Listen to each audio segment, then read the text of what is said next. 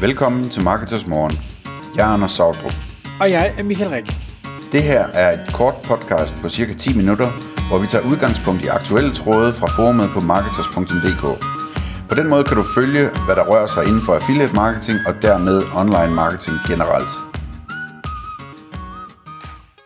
Så er Marketers Morgen podcast i luften. Klokken den er 6, og jeg har for femte gang fået lov at invitere Sanne Dollerup for, kunde, øh, for Institut for Kundetyper med i studiet. Godmorgen, Sanne.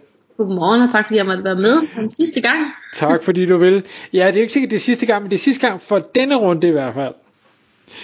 Vi har talt om, øh, om kundetyper. Vi har været igennem den røde, vi har været igennem den gule, vi har været igennem den blå, og nu skal vi så i dag slutte af med den grønne kundetype. Og hvad er det for en størrelse? Jamen, den grønne kundetype er sådan helt grundlæggende en, en type, vi bliver, når vi bliver trigget på vores utryghed. Så jeg har sagt med de andre, det er sådan en humør, vi kommer i. Så vi kommer i et grønt humør, når vi er utrygge. Og når vi er utrygge som mennesker, så indtræder vi rollen som den grønne kundetype, hvor vi gør ting på en helt bestemt måde. For eksempel så øh, søger vi typisk autoriteter, øh, og vi søger øh, retningslinjer, og vi kigger på, hvad gør folk mest. Så for eksempel sådan noget som Sundhedsstyrelsen, de er jo det er nærmest sådan skabt af utryghed. Der skal være en eller anden form for retningslinje for, hvad vi alle sammen skal gøre. Øhm, og hvis jeg så er utryg omkring, øh, det kan være, at jeg lige pludselig begynder at tage meget på, og jeg ved ikke, hvorfor gør jeg lige pludselig det, øh, jamen så bliver jeg måske lidt utryg, Øh, og så kan være, at jeg taler med min læge og en diætist, og så følger jeg kostpyramiden for at finde ud af, hvordan jeg så kan tabe mig. Det vil sådan være en klassisk grøn adfærd, der er skabt af utryghed. Øhm, eller du ved, jeg begynder at få rygproblemer, og så kontakter jeg en lokale fysioterapeut. Det er også en grøn adfærd.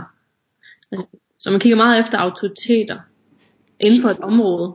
Så, så når man er grøn, så går man hellere til, til lægen eller fysioterapeut, eller, eller hvad det nu måtte være, end at man selv tog rundt på, på netdoktor eller andre steder og gætter på, hvad man fejler? Ja, ja, hvad mindre, øh, hvad hedder det, at lægen lige, at der er lidt tid til du får en tid, så skal de nok nå at google okay. rigtig meget inden. så, så hvis ikke de var syge, så blev de det, inden de nåede frem?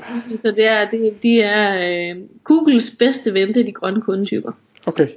Fordi det, er også, øh, det, det kan vi godt finde på at gå derind og google amok. Det kan alle, der har små, der har babyer, de har et særligt forhold til, øh, til Google. Fordi der kan man virkelig komme ud i nogle utrygge situationer, hvor man googler, du ved, hvor meget sover en på fire måneder, du ved, hvor, hvor meget spiser en seks måneder gammel baby.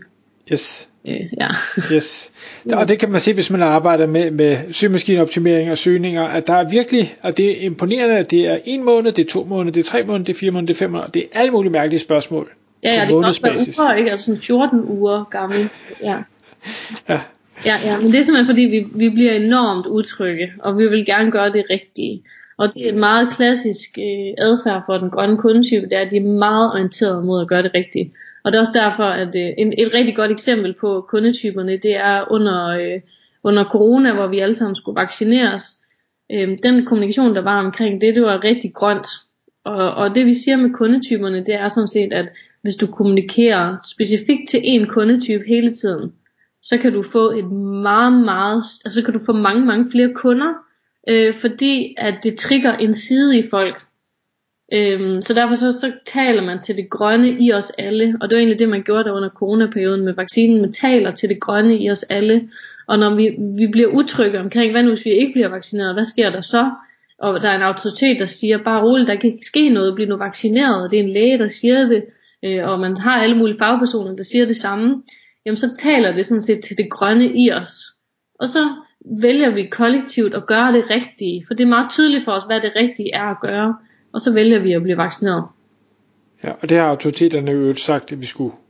Præcis. Mm. Det har autoriteterne sagt, at vi skulle, og, og den grønne har meget tillid til autoriteter og til samfundsstruktur generelt. Og de har slet ikke lyst til at ta- lege med tanken om, jo mere grøn du er, jo mindre har du lyst til at lege med tanken om, at de ikke har ret. Fordi det, det kan slet ikke overskue. Du ved, det, det, vil simpelthen, det vil give så stort fysisk ubehag for dem, at de simpelthen hellere vil tage chancen. Okay.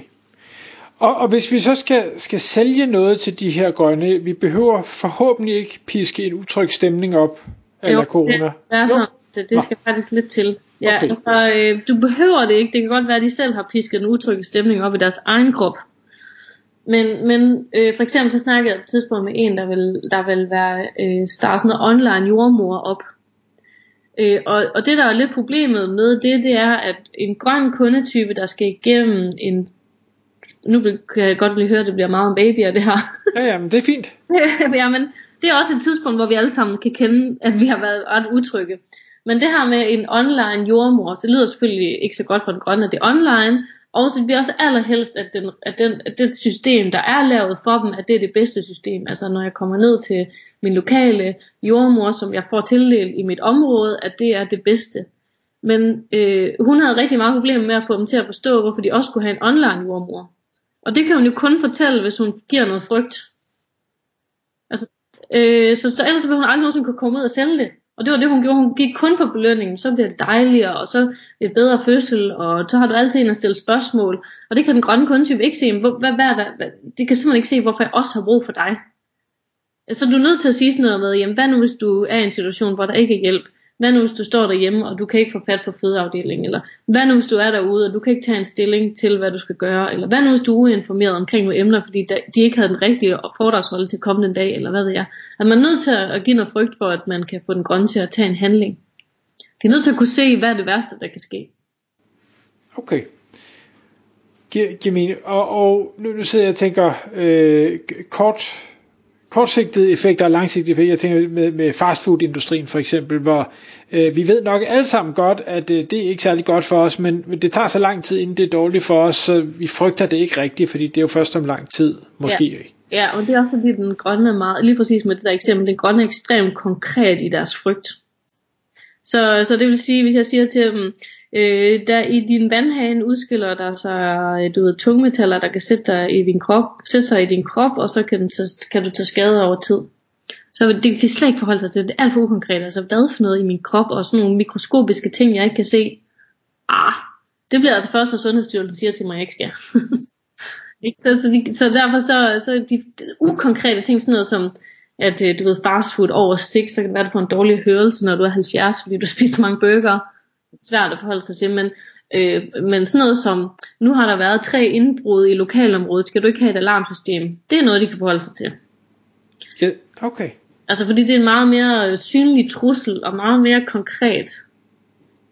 Så, så kan, kunne man tage dit eksempel med, med en vandhane, der udskiller et eller andet, og så kvantificere det og sige, du får 3 øh, mikrogram øh, et eller andet, og det gør, at øh, 20% af nyrerne fejler over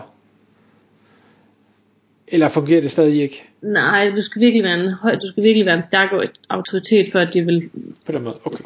Det er, fordi de vil mere sige, at altså det, du ved, jeg har altid brugt det, jeg fejler. De, det er sådan nogen, der siger sådan noget med, jeg fejler ikke noget, det har vi altid gjort ved mig. Altså, det har vi altid gjort. Vi har altid haft den, vand, den vandhane, og der er ikke nogen i min familie, der fejler noget.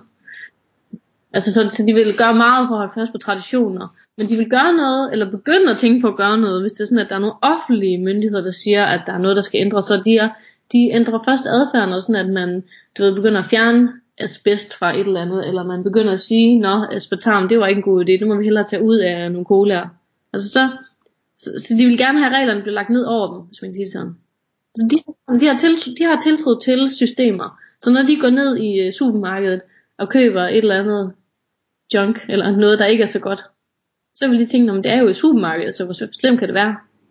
Okay så, så skal man sælge til dem, så giver det god mening at følge med i, i medierne omkring, hvad er det, der er oppe nu, og, og så, kan det, så skriver du glutenfri på dit produkt, selvom der aldrig har været gluten i, men så adresserer du den frygt.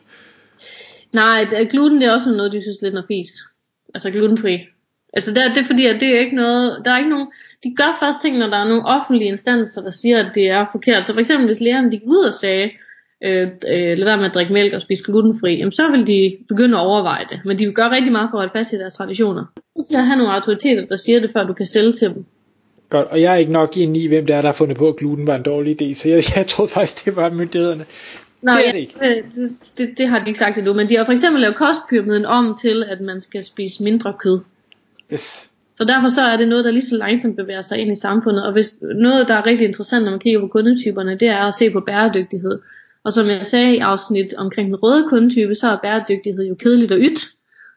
Du ved, det er vi alle sammen enige om, at det er en god idé, så derfor så de ikke, synes de ikke, det er sjovt længere. Men det er til gengæld udspiller sig i vanvittig stil i den grønne kundetype lige nu. Og så det er bare dag for dag for dag for dag, at de bliver mere og mere og mere bæredygtige. Så det er virkelig noget, vi alle sammen skal orientere os mod. Det er den her gigantiske bæredygtighedsbølge, der bare blæser ind over de grønne, som virkelig stiller store krav til restaurationer, og så alle, der sælger noget omkring mad, øh, til supermarkederne, til ja, bilproducenterne, fordi det går bare hurtigere og hurtigere og hurtigere. Okay. Og så nævnte du en ting, inden vi trykkede record, som jeg egentlig øh, lige fik noteret ned, fordi det synes jeg var spændende. Det var, at du sagde, at de grønne kundetyper ofte blev øh, meget lojale kunder. Mm. Ja, altså det er nogen, jeg plejer at sige med den grønne kundetype, det er ligesom at, at bage en kage. Altså når du sætter den der kage ind i ovnen, og du bliver utålmodig, og du gerne vil have, at den skal blive færdig hurtigere, så kan du ikke bare skrue op for varmen, og så bliver den færdig hurtigere. Det er ligesom det samme med den grønne kundetype. De tager lang tid at få som kunder, for de skal gå og overveje, så skal de tænke, så skal de tænke lidt mere, og så skal de lige sikre sig, at du nu er den, du siger, at du er, og at du nu er en god person, og du har de rigtige værdier, og så skulle de også lige have det problem, du sælger til. Men når de endelig bliver kunder, så bliver de også ekstremt lojale. Altså det er dem, der sådan bliver kunder for livet, og de skal smides ud. Det er også dem, du ved, når man får dem som kunder, så kan de godt lide at komme med feedback løbende, fordi de vil gerne blive ved med at være kunder. Så du kan lige ændre produktet, så de bliver glade. Altså, så det er dem, der sådan siger, nu synes jeg lige, du skal gøre sådan her, fordi at så, så kan jeg blive ved med at være kunde. Ja, okay. Så de skal virkelig sparkes ud. Så, så man, de koster meget, de koster både tid og penge at få som kunder, de er svære til at flytte sig fra et sted til et andet sted. Øh, men når du endelig har gjort det, så har du nogle meget trofaste kunder. Og, og hvem kan ikke lide det? Det er det, og det ved vi jo alle sammen, når vi arbejder med markedsføring øh, og generelle forretninger, at lojale kunder er jo utrolig gode her. Altså de kan alle sammen blive lojale, men det er bare det her forhold mellem, øh, og øh, at det tager lang tid, men de også så også bliver. Og, og de grønne de er det eneste, som de skal smides ud, sådan er det ikke med de andre. Sande, det har været en kæmpe fornøjelse at tale med dig i alle fire episoder, og ikke mindst denne, så tusind tak fordi du ville komme i studiet. Jamen tak fordi jeg måtte være med. Tak fordi du lyttede med. Vi ville elske at få et ærligt review på iTunes. Hvis du skriver dig op til vores nyhedsbrev på marketers.dk-morgen, får du besked om nye udsendelser i din indbakke.